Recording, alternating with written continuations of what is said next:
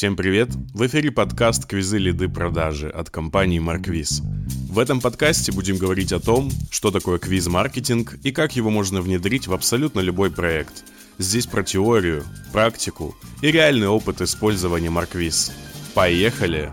А, всем привет, дорогие друзья, с вами Кирилл, подкаст «Квизы лиды продажи». Сегодня у нас 20 выпуск, очередной юбилей. Это последний выпуск первого сезона. А, было очень много интересного в нем. Мы познакомились с квизами, с маркетингом, с продуктом. Я много чего вам рассказал. Пришло время двигаться дальше. Впереди вас ждут новые интересные форматы. И этот сезон я хочу закончить еще одним специальным выпуском, который я проведу с Максимом. А, Максим, поздоровайся. Всем привет. Да, сегодня у нас в гостях Максим. Точнее, я в гостях, и он в гостях одновременно, потому что Максим — это сооснователь Марквиз. А, Максим, расскажи, пожалуйста, чуть подробнее о себе. А, кто ты, кто ты такой? Привет, да, я Максим, я, в общем-то, дизайнер, но путь дизайнера перетерпел определенные эволюции, как мне кажется, у любого дизайнера – а до того момента, как э, я стал, по сути, сейчас э, продукт-оунером э, сооснователем и лидером нескольких команд, например, контент, в том числе да, для нашей компании. В общем-то, я называю себя дизайнером, потому что решаю задачи таким дизайнерским способом, объединяя множество взглядов. Угу. Кстати, когда я готовился к нашей встрече, я вот хотел тебе задать этот вопрос. Почему ты именно себя позиционируешь дизайнером? Ведь ты делаешь действительно много всего, там вплоть до управления бизнеса, наймом людей, выстраивания процессов. Сколько сейчас дизайн занимает э, в твоем времени вообще вот непосредственно дизайн, вот в классическом понимании? Сейчас очень мало, и я примерно э, словил себя на мысль о том, что год я уже думаю, ну сейчас как бы выровняется обратная пропорция того, как много я дизайне, как много занимаюсь менеджментом, но она не выравнивается, мне кажется, нужно уже привыкнуть. Сейчас дизайном занимаюсь примерно 20-30% времени. Все остальное это уже другая роль моя. Но это все равно достаточно неплохо, потому что, как я знаю, люди, которые давно в своей стезе находятся, они полностью уходят в менеджмент, в управление и операционно ничего не делают. А что конкретно вот ты делаешь? Можешь рассказать, чтобы наши слушатели примерно понимали? Угу. У меня дело не зависит от тех ролей, которых я на себе как бы а, я себе их присваиваю в определенный период времени.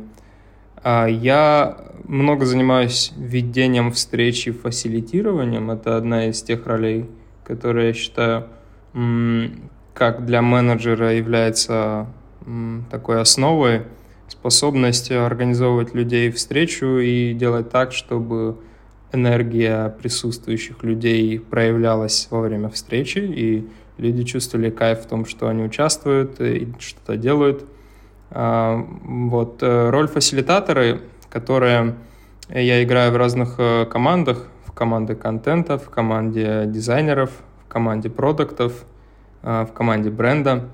Вот, эм, зависит от той зоны ответственности, которой сейчас я непосредственно занимаюсь. Да, я, как уже говорил, у меня несколько команд. Вот. Э, большую часть времени, да, это фасилитирование, это встречи, это планирование. Также, как я сказал, 30% времени это роль продуктового дизайнера, это ревью дизайн, это дизайн самих задач мной.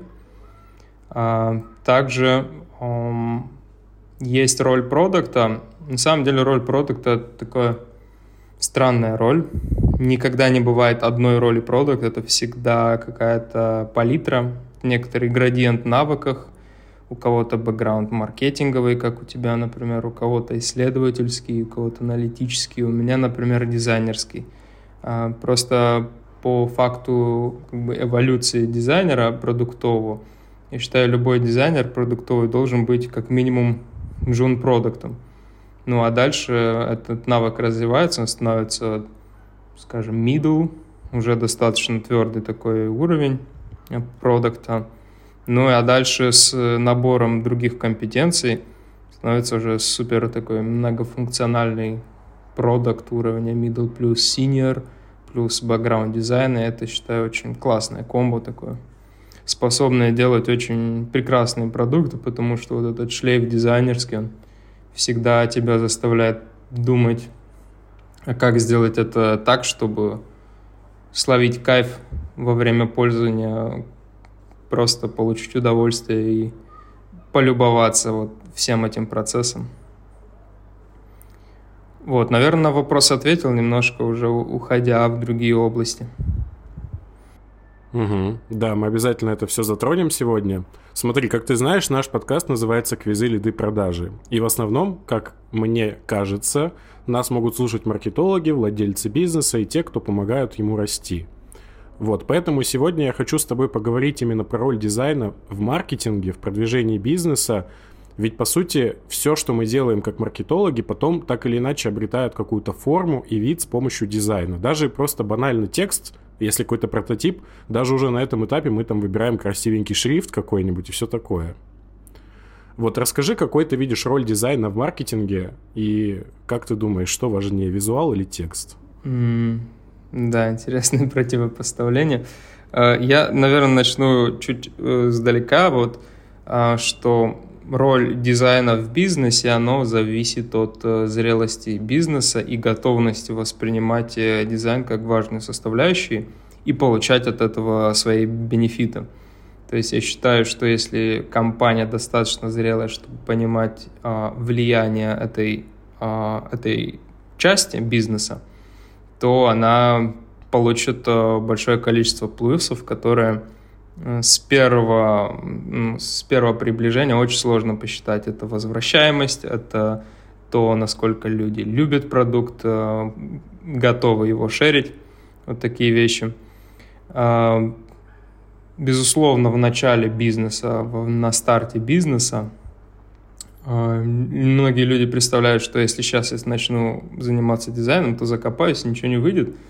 Вот, нужно придерживаться здравого смысла, да, а, когда непонятен рынок, непонятен продукт market fit, то, естественная стратегия — это итерация, это тесты и частая смена концепций, поэтому сильно застревать в улучшение дизайна действительно не стоит. Но с того момента, как продукт э, нашел своего покупателя, это идет в этап масштабирования, тут э, дизайн как раз играет новыми красками. Это, я считаю, важнейший фактор для э, эволюции продукта, такой, чтобы этот продукт стал любимым и заходил людям, да. Поэтому зависит от этапа бизнеса э, влияние, которое оказывает дизайн. Но тем не менее, на всех этапах я считаю, что это та компетенция, которой пренебрегать не стоит. Вот. Угу. Ответил на вопрос или не совсем? Да нормально. У меня сразу в голове возникла такая штука, что есть такие компании, которые даже еще не толком не начав делать свой продукт, не привлекать клиентов, они вкладывают огромные деньги в брендинг, фирменный стиль, там какие-то логотипы. У меня даже на своем опыте был такой пример, когда я консультировал компанию, она год существовала уже, и за год они сменили три раза свой дизайн, при этом не получив ни одного клиента. Mm-hmm. Ну да, это знаешь на что похоже, что основатель, например, а, как мы привыкли мысли, вот если у меня бэкграунд дизайнерский, я начинаю думать о каком продукте, я склонен думать о том, как э, мне сделать идентику для нового продукта. Это как бы первое, самое близкое, понятное. Конечно, это хочется делать. То же самое, скажем, программист начнет пилить там год свою какую-то штукенцию, даже не проверив, да, ему хочется пилить эту вещь, там, разрабатывать более угу. совершенный какой-то язык э, программирования находить, какие-то плюшечки добавлять в своем коде. Вот, поэтому, да, нужно себе возвращать себя в роль основателя и понимать, а что сейчас мне самое важное делать, без пристрастия к тому, что как бы есть э, желание делать. Прекрасно. А, у меня почему-то появилась метафора такая, ну, точнее, мне кажется, это даже не метафора, а просто объяснение, что вот ты сказал, типа, язык программирования, это как способ, типа, передачи какой-то информации или инструмент, которым я владею, чтобы что-то сообщить миру. С дизайном то же самое.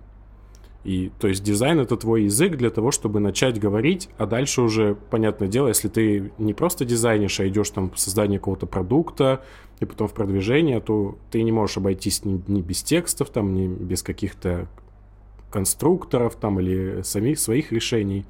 Я хочу сделать шаг назад и познакомить наших слушателей с тем, что такое вообще продуктовый дизайн, потому что многие из тех, кто нас слушают, могут знать, что дизайн — это, допустим, лендинг — это креатив рекламный. А что такое продуктовый дизайн вообще? Это на каком он этапе находится? Как mm-hmm. до такого дойти, дорасти? Каждый раз э, какое-то новое определение можно дать продуктовому дизайну и дизайну в целом. Вот. Ну, продуктовый дизайн — это когда дизайнер занимается продуктом достаточно долгий период времени. Э, и это означает не столько некоторые косметические вещи, там, стилизация кнопок и так далее — то есть многие дизайнеры занимаются как бы размещением функций в интерфейсе, но это недостаточно только это делать. Нужно еще иметь в голове весь пользовательский путь, понимать, какой это, это этап пользовательского пути, понять на этом этапе, что самое важное человеку. То есть, когда ты дизайнишь даже какой-то попапчик, э, вроде бы несущественный, ты держишь весь этот массив э, пути, путей возможных, и ты понимаешь, что а какая вообще важность этой штуки сейчас в данном моменте и для кого она делается. То есть это проектирование, это всегда постоянное, постоянное размышление о том, кто этот человек, эм, какая сейчас у него работа ключевая, и как сделать так, чтобы внутри этого пути всегда был найден самый комфортный путь, самый быстрый, понятный. Вот, это продуктовый дизайн. Вот, если прям до, дорасти до уровня э, мышления продукта, да, там всегда будет э, чуть э, выше, чем просто э, кнопку красиво сделать конкретно в этом интерфейсе. Это всегда некоторая динамика. Угу. Э, динам, динамика действий в интерфейсе. Ага, приведи какой-нибудь простой пример, вот чтобы люди понимали, что такое продуктовый дизайн. Вот когда они сталкиваются с ним. Вот я проснулся, где я вот вижу продуктовый дизайн в своем мире? Да, везде вообще. Вот даже какой-то стул, который сейчас мы сидим на нем, кто-то его придумал, может это не совсем продуктовый дизайнер, может это инженер или архитектор или еще, скажем, владелец бизнеса. Но вот э, то решение, которое было найдено, это как бы а, дизайн, по сути, это продуктовый дизайн. Если это стул, как стул это продукт, его дизайн это дизайн стула, продуктовый дизайн. Ну да, у меня, знаешь, возникла такая мысль, что когда мы смотрим на какой-то стул, особенно какие-нибудь арт-объекты, стулья, типа, которые странной формы, mm-hmm. первый вопрос, а будет ли мне на нем удобно сидеть? И вот то, что, про то, что говорил Максим, это та, та самая целевая работа, которую я хочу выполнить с помощью этого продукта. То есть на самом деле это может звучать очень сложно, но это то, с чем мы сталкиваемся каждый день. И вот, например, в чем отличие дизайна маркетинга от дизайна продуктов. Дизайн маркетинга мы используем, когда мы хотим классно или как-то красиво или более точно донести информацию о своем бренде кому-то вовне, да, там с помощью рекламы или у себя в соцсетях – а когда мы делаем дизайн продукта, тогда мы уже не просто где-то вовне, а это когда человек уже к нам приходит, вот на точку, точку касания какую-то с нами делает, допустим, мы приложение создаем, или мы создаем там, я не знаю, даже торговый центр, это же тоже своего рода дизайн. Нам нужно учесть, будет ли ему удобно, выполнит ли он ту задачу, за которую он пришел сюда, какие у него могут быть проблемы, как мы можем улучшить его путь. Угу. Да, это постоянный вопрос, это всегда открытый вопрос об улучшении, о проектировании. И добавлю, да, к нашему диалогу о том, что дизайн еще может играть очень разные, как бы выполнять разные задачи. Это может быть высказыванием, тот же самый стул, это может быть реально высказывание, а не как бы его первоочередная задача не в удобстве, скажем, есть какой-то э, интерьер супер нового, нового, новое какое-то кафе открывается, и там есть какая-то своя идея прикольная. И вот эти стулья, скажем, какие-то надутые формы розовые, они играют свою роль вот в этом пространстве. Они пиздец неудобные, да, но они как бы э, высказывание свое имеют, и это восхищает определенным образом, и хочется фоткать, и хочется там выкладывать там в журнальчиках, там попасть или в какой-то конкурс э, высветиться. Такие еще задачи бывают. Угу. Вот классный ты пример, да, привел с кафе. Вот как раз-таки мы сейчас в эту тему глубже копнем. А, то есть ты говоришь, что вот мы сделали специально такие концептуальные стулья, которые, скорее всего, поддерживают наш вот tone of voice, или если более простым языком сказать, то есть эти стулья, они в нашем стиле. Вот, допустим, допустим, маркетолог такой, э, по базовому вообще воспитанию, научению, маркетологи, они не умеют дизайнить от слова совсем. И сколько я не встречал маркетологов, они всегда, допустим, если дело касается либо сайта, либо креатива, они идут к дизайнеру за этим. Но, допустим, давай мы предположим, что маркетолог хочет погрузиться немножко в дизайн, и он хочет э, с помощью дизайна как-то подчеркнуть свою идею, использовать в рекламе, как-то разобраться в этом, как это работает. То есть не просто какая-то красивая картинка, а более глубоко. Вот что ты можешь дать такого ценного для маркетолога, который хочет использовать дизайн для того, чтобы получить лучший результат, чтобы сильнее mm-hmm. это работало? Я бы порекомендовал какие-то базовые понимания композиции, а, понимание верстки, а, понимание того, как внимание наш, наш глаз проходит э, вот эти массивы до плотностей, скажем, если заголовок такой более жирный, более акцентированный, а как сделать следующие блоки так, чтобы на это было комфортно смотреть, чтобы не было такого, что несущественные вещи забирают внимание, да, а существенные вообще не а, показываются. Также дизайн — это всегда, на самом деле, работа с текстом. Нельзя дизайнить без понимания смысла.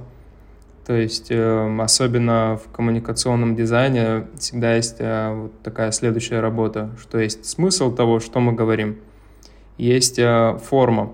И для того, чтобы смысл перешел в форму, нужно провести определенную операцию. Как бы в чем смысл, какая здесь метафора, как эту метафору можно перевести в образ и как этому образу дать форму. То есть это некоторая такая цепочка, которую ты всегда осмысливаешь, и вот чем более продвинут э, дизайнер в этом плане, тем тоньше он может почувствовать, о чем это говорится и как это изобразить так, чтобы человеку зашло.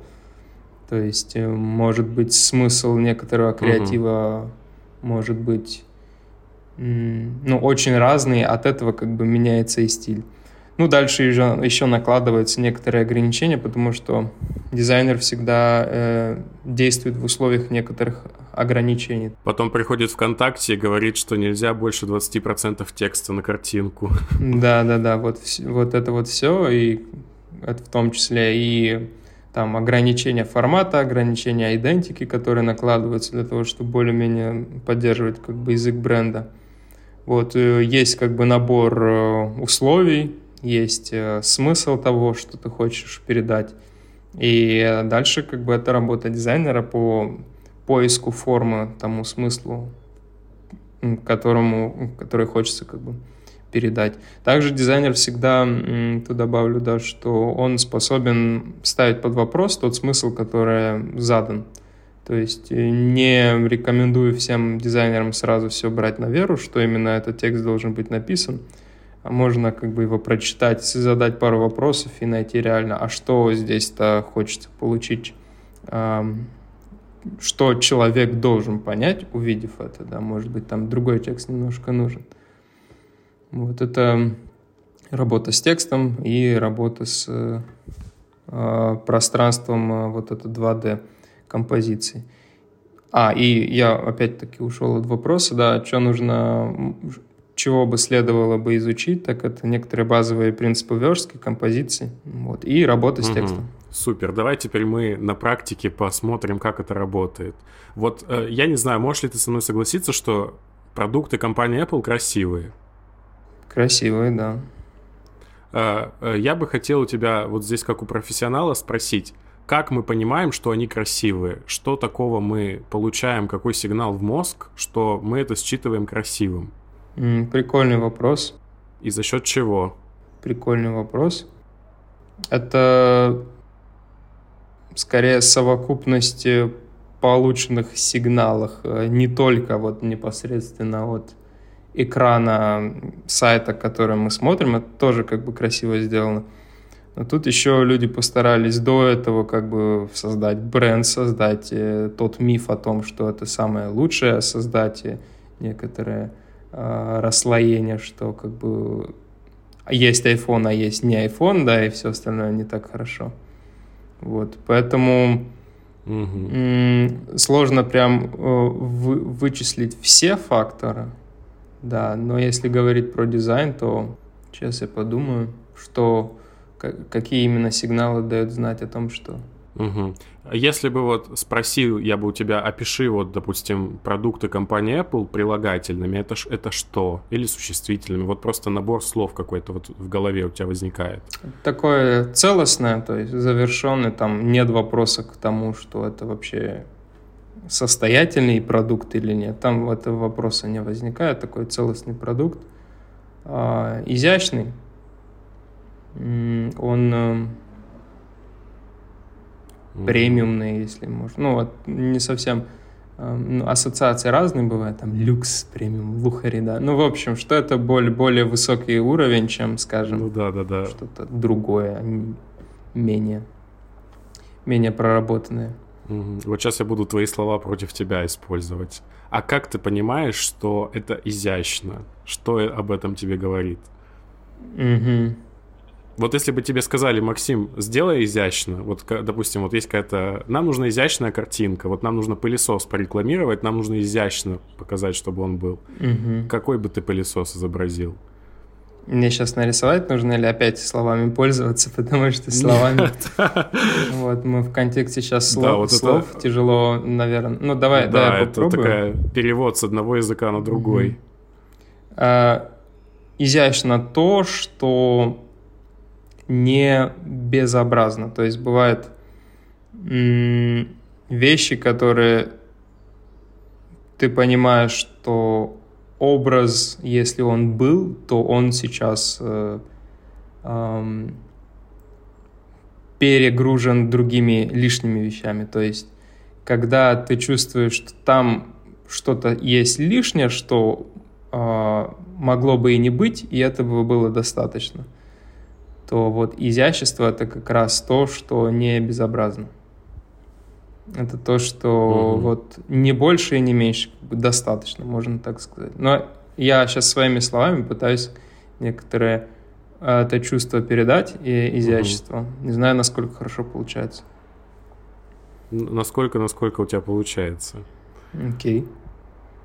Угу. Ну, в общем-то, описал примерно. Угу.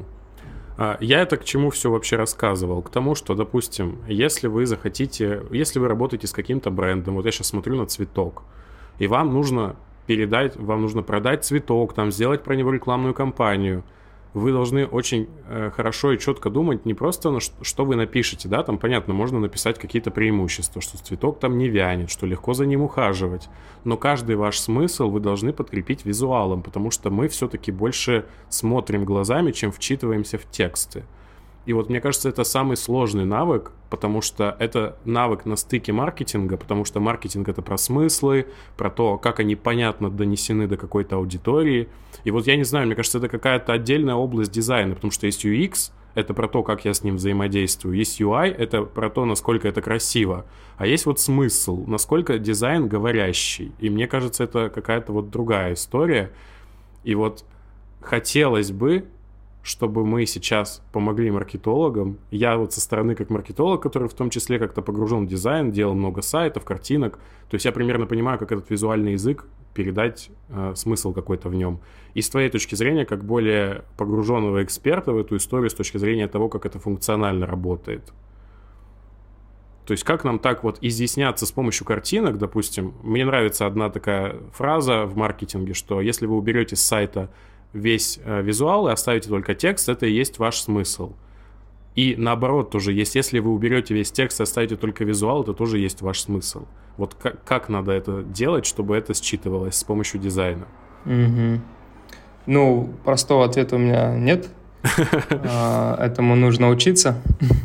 Вот, и я могу сказать, да, что в своей как бы амплуа продуктового дизайнера я не могу сказать, что я супер хорошо разобрался с тем, как делать коммуника коммуникационный дизайн. Это своя отдельная область. Очень-очень интересная и более тонкая, я бы сказал. Там не так легко оперировать какими-то понятными вещами. А, вот. Порой э, картинка должна просто играть э, роль впечатления. Должно быть что-то такое, что, ну, впечатлило, мне как-то зашло, э, внимание зацепило, какой-то образ необычный. А, вот. Поэтому ответа легкого у меня нет. Надо пробовать угу. и изучать это, смотреть, как люди реагируют. Ну, очень много насыщаться историей искусства, искусствами и того вообще, что значит красота. Ходить по музеям, слушать лекции, там, слушать эрудированных людей. И этот вкус, он неизбежно придет. И захочется в своих э, работах э, привносить все больше такого. Угу.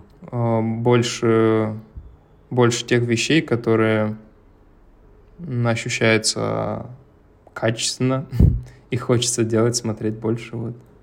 Угу. Хочу зацепиться еще за твое слово премиальный, которое ты назвал. Хочу поделиться с тобой одним трендом. А, неделю назад прошла международная неделя рекламы в Нью-Йорке, и некоторые блогеры рассказывали про то, что там было, какие инсайты. Один из трендов сейчас, в 23-24 год, это raw контент, raw дизайн. Что это значит?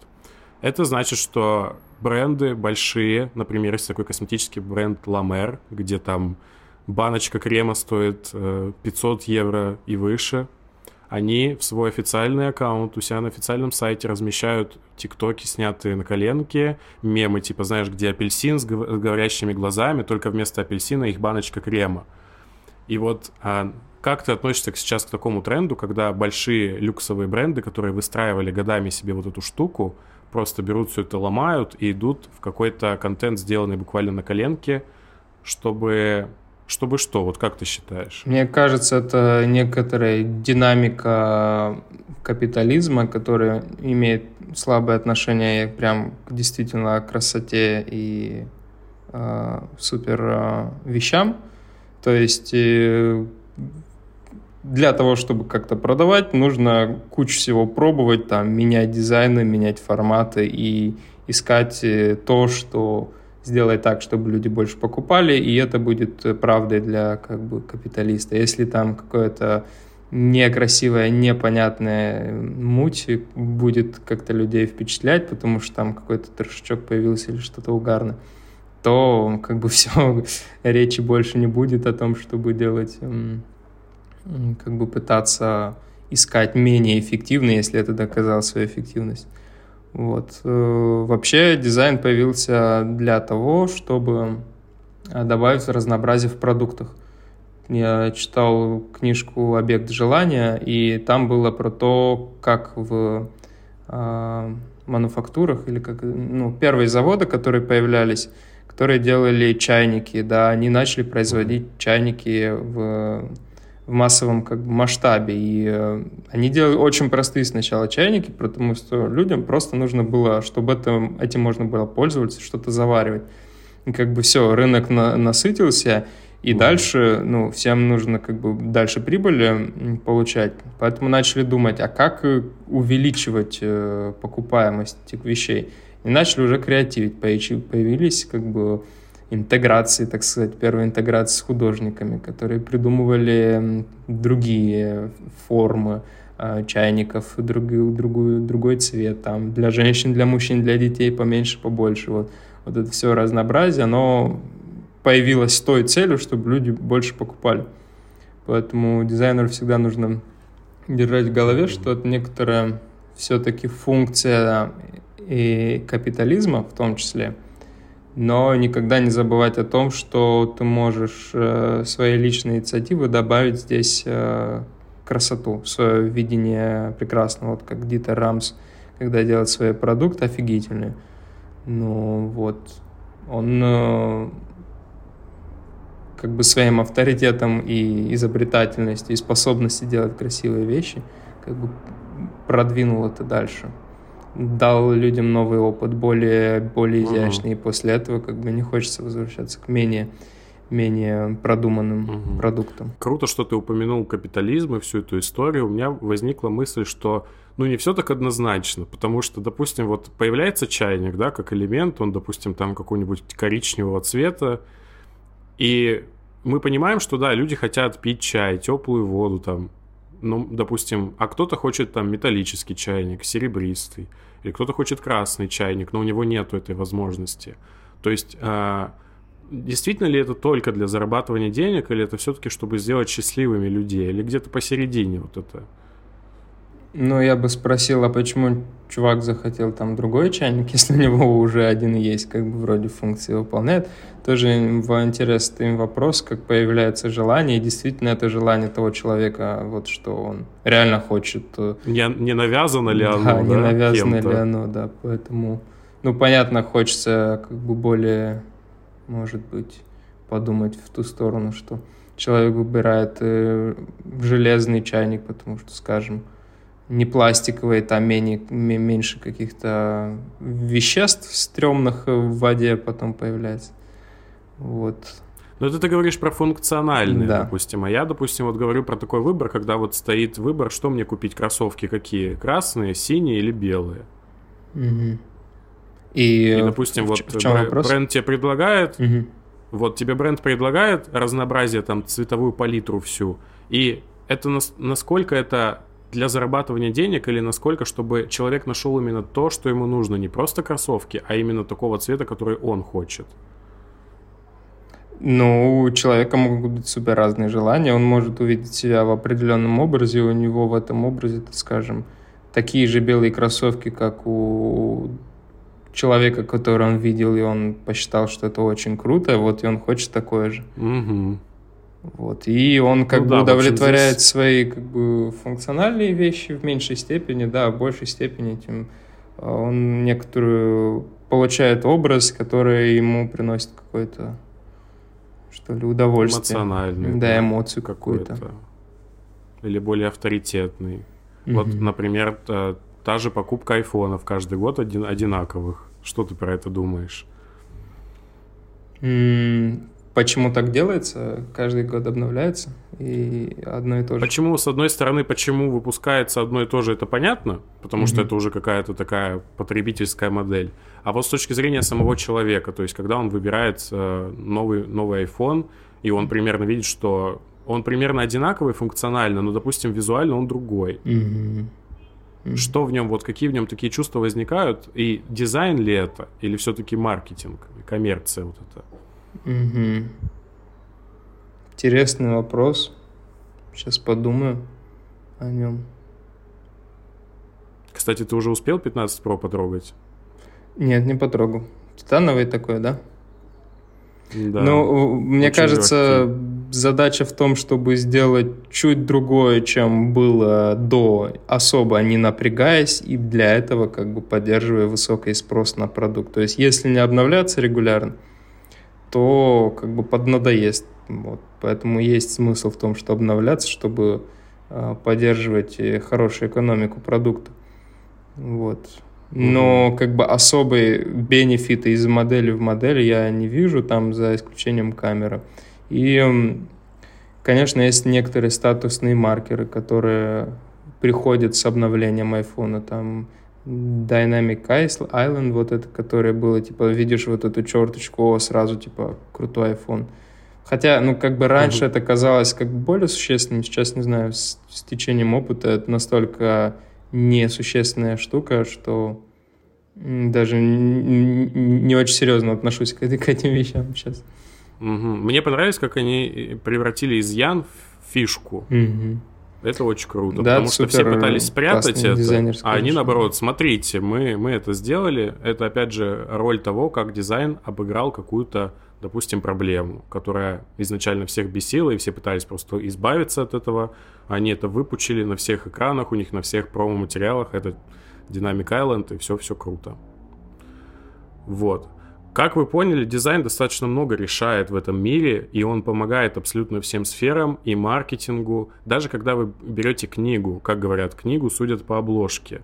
Обложка это тоже дизайн, даже если там заложен какой-то смысл. Передает ли обложка суть того материала, который в этой книге? Это все тоже обложка. Вы не сможете прочитать книгу, пока не столкнетесь с этой обложкой. Это просто неизбежно. Ну, если только вам не подсунули какую-то оторванную книжку. А, дизайн это круто, и на самом деле, я, наверное, с тобой даже не, не обсуждал, но с дизайна начался мой в целом путь в погружение в комп, потому что, ну, когда в детстве там ты начинаешь познавать этот мир, у меня не было игр на компьютере, но у меня был Photoshop. И я играл, игрался в фотошопе, смешивал там всякие цвета, там с прозрачностью играл. Раньше был Paint и все такое. И на самом деле сейчас это во мне откликается. То есть я сейчас очень часто обращаю внимание на дизайн, на какие-то красивые вещи. Я как будто бы чувствую вот этот в себе навык. А, расскажи, каким ты был ребенком и каким ты был в детстве, что дизайн стал твоей как бы главной сейчас деятельностью? А, мои родители архитекторы, я с детства видел чертежи домов, а, проекты домов. Я тоже от руки как бы их эм, дублировал, где-то даже придумывал свои пространства, там, свои планировки и свой фасад. В общем, я это все с детства видел, и мне это все очень знакомо. А плюс, э, как бы, дед художник, и в, в, в его ателье я много взаимодействовал с красками, я много видел э, хорошей графики и хороших э, работ с э, маслом. Вот. Поэтому мне кажется, было уже предопределено, что предрасположенность будет э, к вещам, сделанными красиво и продуманно. Как бы архитектура можно более такой инженерный, скажем, э, взгляд на то, как делать вещи, да, и художественный. Если их объединить, то это очень сильно, на самом деле, э, образуется комбо, да, инженерность и художественность в одном продукте, когда объединяется, это топчик. Угу. А расскажи, как ты понял э, когда-нибудь, я не знаю, в детстве или, может быть, чуть позже, что мне это интересно? Угу. Ну, что-то похожее у меня тоже было, что был доступ к компьютеру, да, и особо-то он не был совершенным для того, чтобы там качать какие-то сложные игры и в них э, играть. Вот. Был доступ к интернету, и я видел, что сайты супер-супер разные. Есть, которые мне очень нравятся. Я вижу, что кто-то приложил руку, какое-то творчество здесь происходило. Это очень выглядит э, э очень вдохновляюще. А есть прям трэш, прям не хочется туда заходить. Ну и в какой-то момент угу. я понял, что-то я хочу свой тоже создать э, понятный, красивый сайт. Непонятно было, о чем дол- должен был быть этот сайт. Да, но понимаю, и, понимаю. его, его хотелось создать, типа там запилить. И я начал пробовать тоже э, вот этот интерфейс э, продумывать, как это все должно располагаться. И примерно так я впервые начал заниматься дизайном уже в веб-среде сразу. Угу. У меня тут есть вопрос, и самое время сейчас его задать. А, помнишь ли ты тот момент, когда mm-hmm. ты что-то делал и такой, я дизайнер? У тебя пришло осознание или самоидентификация какая-то? Mm, блин, не помню этот момент, если честно. Я помню, что я начал делать, mm-hmm. и мне это начинало, начинало нравиться. Я понял, что, подожди, это может быть возможность, да, заработать денег, а, потому что это, да, сильная мотивация в то время была. Вот это... И я понял, что я могу это делать для других, я могу выделить время, и а, это как бы называется дизайнер, как раз чувак, который выделил свое время создать что-то красивое mm-hmm. для других и функциональное. Вот поэтому особо не помню прям четкого момента времени, чтобы, о, я дизайнер. Угу. А сейчас как раз у меня возник вопрос в процессе по поводу того, как ты вот понял, что это тебе нравится, да, а были ли у тебя еще какие-то варианты развития? Вот если не дизайн, что могло быть еще помимо дизайна? Могла бы быть архитектура, но я понял, что вложения временные очень серьезные, но желание э, как-то повзаимодействовать с миром, э, достичь чего-то были гораздо сильнее, хотелось что-то более стремительно. Я не был готов после 12 лет школы, еще 5 лет, скажем, а, сидеть в таком инкубационном периоде не совсем понятном, да, что из этого выйдет. Поэтому я искал более близкие и доступные для меня возможности. Вот. Если бы не дизайн, то, возможно, архитектура. Угу. Но все равно, но в этой же стезе создать что-то функциональное, красивое, да, такое микс. Да, такой. да, безусловно. Угу. Угу. И расскажи, как сейчас у тебя получается реализовывать свою мечту, либо желание вот это, которое у тебя зародилось давно. Доволен ли ты тем, что ты делаешь? Есть ли у тебя какие-то перспективы развития в будущем? Да, мне нравится тем, чем я занимаюсь сейчас, и э, дизайн на самом деле очень широкое э, понятие. Можно заниматься дизайном, в том числе условий работ, то есть дизайном организации, как эта организация будет работать, по каким правилам. То тоже некоторый дизайнерский подход создания условий, создания необходимых впечатлений в, в рамках этого того, что ты создаешь. То есть я понял, что я могу дизайнить еще организации, могу дизайнить команды, а, могу дизайнить продукты, и это все очень вдохновляет. Сейчас был некоторый период, и сейчас он продолжается, освоение навыков э, э, фасилитирования, да, дизайна организации. Вот э, дальше, как бы, это важнейшая мотивация, да, она остается неизменной, создавать э, вещи, создавать продукты и команды, и это может э, принимать как бы разные формы, разные продукты. Вот, поэтому в целом мне, мне нравится то, что можно делать, будучи дизайнером, плюс добавляя к этому некоторые навыки, да. Угу. Вот сейчас ты прям очень плавно, плавно перешел от э, дизайна как визуального к дизайну какому-то бизнес, функционал, э, чтобы оно работало. Расскажи, когда ты начал задумываться о том, что дизайн это не только визуальная составляющая, но и какая-то возможно, бизнес-составляющая, либо дизайн процессов. Что такого произошло? В целом понимание было всегда, даже с первых моментов работы, когда ты делаешь для кого-то работу, и ты понимаешь, что дизайном не скрыть некоторые более глубокие проблемы, скажем, проблему в продукте, в продукции, в, там, в каталоге. То есть угу. Сделайте нам продающий да, сайт, да, а то у нас когда продукт не, не соответствует вообще, то есть э, не, не круто заниматься дизайном для э, введения в заблуждение людей тем, что как бы здесь на самом деле все хорошо, а на самом деле там все плохо. Вот это вообще э, тяжело этим заниматься, как бы некоторая черная магия дизайна, да. Поэтому всегда надо выбирать белую магию. Эм, вот. И всегда было понимание, что как бы если хочется более серьезные изменения э, в мир э, привносить, то нужно уметь э, менять некоторые процессы, уметь менять организации, э, иметь доступ и способность как бы эти вещи изменять. Поэтому это вопрос, наверное, времени только да, в том, насколько быстро тебе получится стать э, управленцем, там менять, менять правила работы, продумывать новые продукты. Да, это достаточно важно. Угу.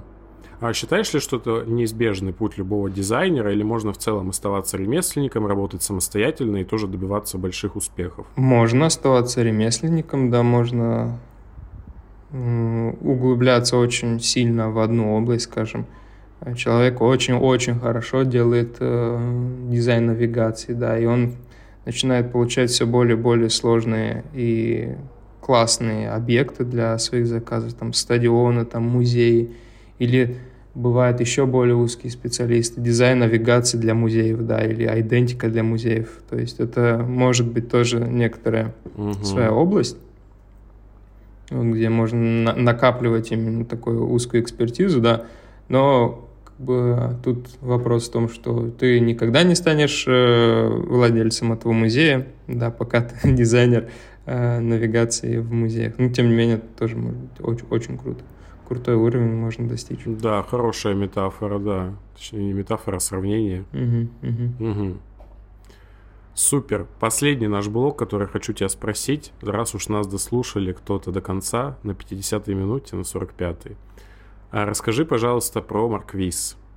Вот, насколько я знаю, ты, по сути, любой пользователь, который создает, пользуется Марквизом, создает квизы, он видит, по сути, то, что создал ты.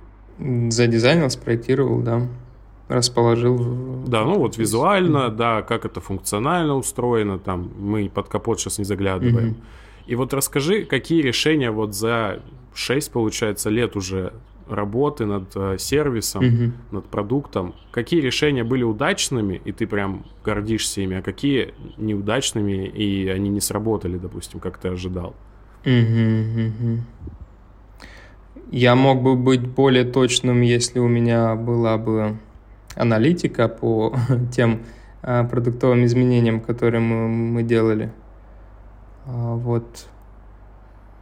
М, Ну, так, по ощущениям, как ты чувствуешь? а, Давай начну с менее удачных, э, которые э, заметны. Ам, Но вот не могу сказать, что менее удачно из-за того решения дизайнерского, которое было найдено, да, скажем, наша внутренняя аналитика, оно не очень удачное в том плане, что у нее часто бывают э, перебои с передачами данными. Не, не, не очень часто, но в одно время такое было. И эм, может быть недостаточно пользы людям оно приносит. Поэтому я не могу считать, что это супер удачное решение. Оно может быть гораздо-гораздо более удачным, если как бы вложиться в это. Но это требует как бы время, у ресурсы разработки и так далее. Вот, вот внутренняя аналитика я не совсем доволен, но она будет э, офигенной. А, Мы ее в планах, э, в планах у нас ее обновлять. Вот когда это будет, не в курсе, а, насколько быстро у нас получится Мгм. это сделать. А, Очень много удачных решений.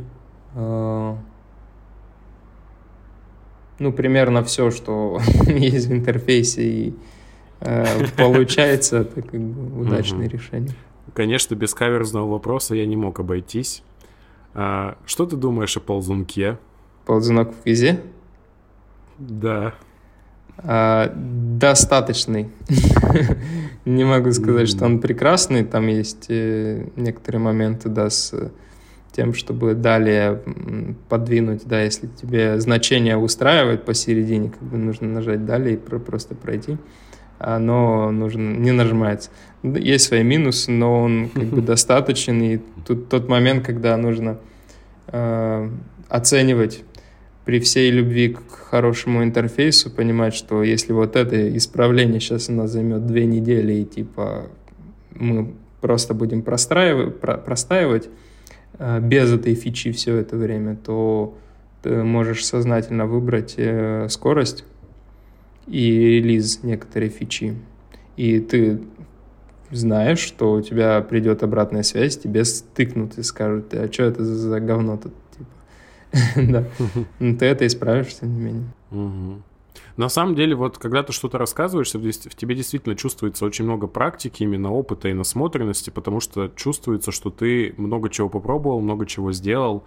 А, И сейчас вот с этой позиции ты можешь давать какие-то экспертные комментарии там по интерфейсам или просто бизнес какие-то решения. А расскажи вот, э, что можно узнать или почитать, вот, вот этот шаг от нуля до единицы, когда вот я только на пороге стою, да, что мне такого изучить, кон- конкретно почитать или попробовать сделать, что мне по- позволит этот первый шаг сделать в сторону дизайна. Я бы предложил э, взять э, какой-нибудь объект и попробовать его задизайнить так, как чувствуешь. Либо взять э, существующую компанию и предложить ей редизайн так, как ты исходишь из своих собственных рассуждений, что здесь должно быть по-другому. И, часто окажется, что на самом деле там все уже продумано тысячу раз протещено, но тем не менее а просто взяться за делание дизайна. Это будет, мне кажется, самое верное решение. И, конечно, чуть попозже подтянуть уже изучение, обучение и насмотренность. Угу. Но я бы сразу взялся за дело, да, предложил человеку бы взять там какую-то упаковку сникерса и попробовать по-другому ее подать с какой-то своей идеей, да, либо редизайн какого-то сайта, где ты получил некоторую ценность, но ты знаешь, что опыт пользования мог бы быть другим, либо там могла бы mm-hmm. быть какая-то фича, и ты ее описываешь, ты понимаешь бизнес-ценность. Вот как раз здесь, когда начинается рассуждение дизайнера с точки зрения бизнес-ценности, это самое крутое, что можно делать, потому что просто юзабилити фиксить как бы можно, но это не бесконечное поле работы, да, тут э, достаточно понятно и стандартно, можно брать э, любую дизайн-систему, проработанную крупными клиентами, ой, клиентами, а, фирмами, да, и быстро разобраться, что есть хорошо, что есть плохо в юзабилити. Вот э, круто, когда Компания, можно да. начать дизайн с того, что у тебя есть идея, хорошая мысль, бизнес-инициатива, и ты ее упаковываешь угу. в конкретное решение дизайнерское. Угу. На самом деле, да, в этом есть много правды, потому что только пробование, никакая информация вас не сделает специалистом ни в какой области, пока она не будет применена. И, допустим, даже вот если на моем примере взять, мне сейчас 25 лет, и маркетингом я начал заниматься уже прям так осознанно где-то в 19. Но если зайти на мою страничку ВКонтакте, первые группы я создавал 8-9 лет. И я пытался что-то их оформлять, там, вести. Там было два подписчика, я там и мой друг какой-нибудь. Но тем не менее, это вот, вот этот интерес, детское любопытство и любознательность, которая вас тянет туда, ой, надо попробовать, посмотреть, а что будет, если я вот это сделаю, вот это попробую. С дизайном то же самое пробуйте самые свои нестандартные задумки, применяйте. Даже просто скопировав сайт, не принтскрином, а попробуйте пересобрать сами сайт, который вам нравится. Вы уже много информации и практики получите, нежели от какой-то лекции, там, которая, которой вы еще, возможно, не готовы. То есть для того, чтобы начинать, вам просто нужно брать и делать. Вот. И мы тоже, собственно, взяли, сделали когда-то подкаст, а уже у нас 20 выпуск. Представляете? Офигенно. Вот. Спасибо. И да, на этой прекрасной то, ноте... Взялся за подкаст. Да, задизайнили mm-hmm. подкаст.